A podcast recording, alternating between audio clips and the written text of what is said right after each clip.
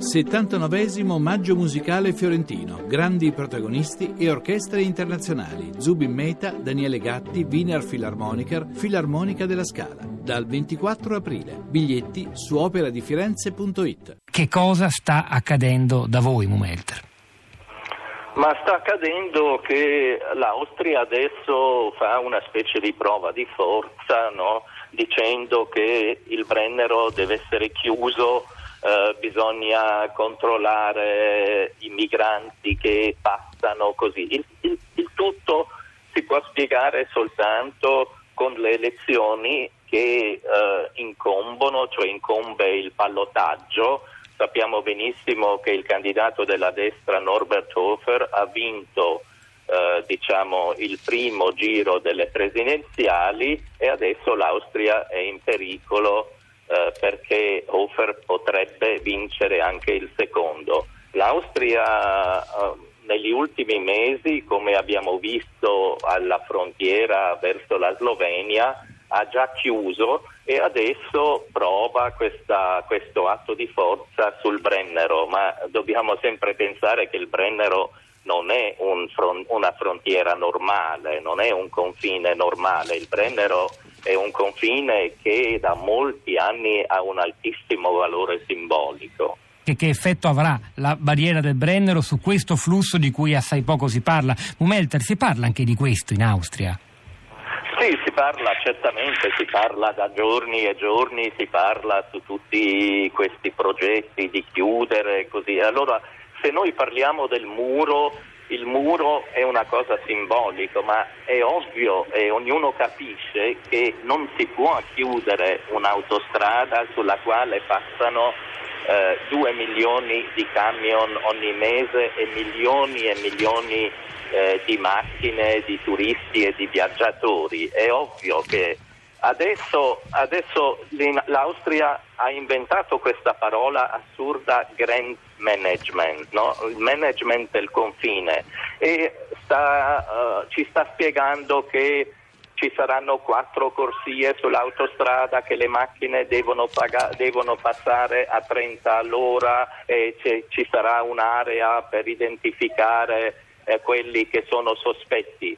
Ma se noi aspettiamo l'inizio di questa operazione, che non è stata ancora definita, dovrebbe essere ai primi di giugno, noi capiremo subito che ci sarà una valanga di proteste da parte delle forze economiche dell'Austria e della Germania, perché è chiaro che un'autostrada nel centro d'Europa, che è un'arteria vitale tra nord e sud, non si può chiudere realmente.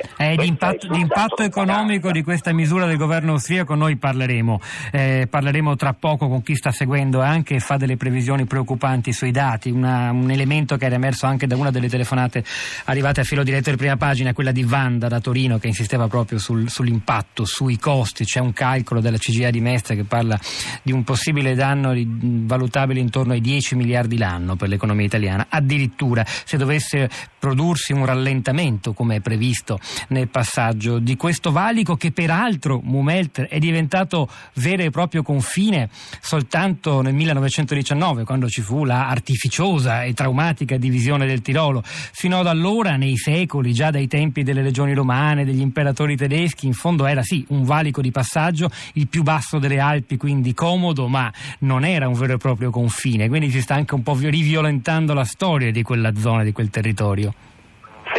Sì, mi sembra ovvio che sia così. E poi dobbiamo dire che la cosa più assurda è che, Bolzano e Vienna per decenni e decenni hanno cercato di fare tutto per far scomparire questo confine.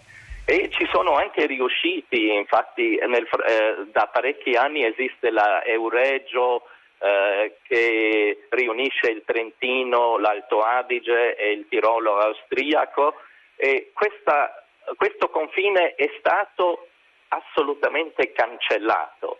E adesso questo confine ricompare in un modo molto antipatico e anche molto propagandistico, che naturalmente ci fa ricordare non so, i tempi infausti, come lei ha accennato, degli anni 60, dove il Brennero era una frontiera caldissima durante gli anni degli attentati in Alto Adige, e tutto questo è stato cancellato nei decenni che sono venuti dopo, e adesso si riapre questa ferita, perché non dobbiamo mai dimenticare l'altissimo valore simbolico di questo confine, dove per esempio nel 1940 sul Brennero si sono incontrati Hitler e Mussolini per rinforzare l'asse Berlino-Roma.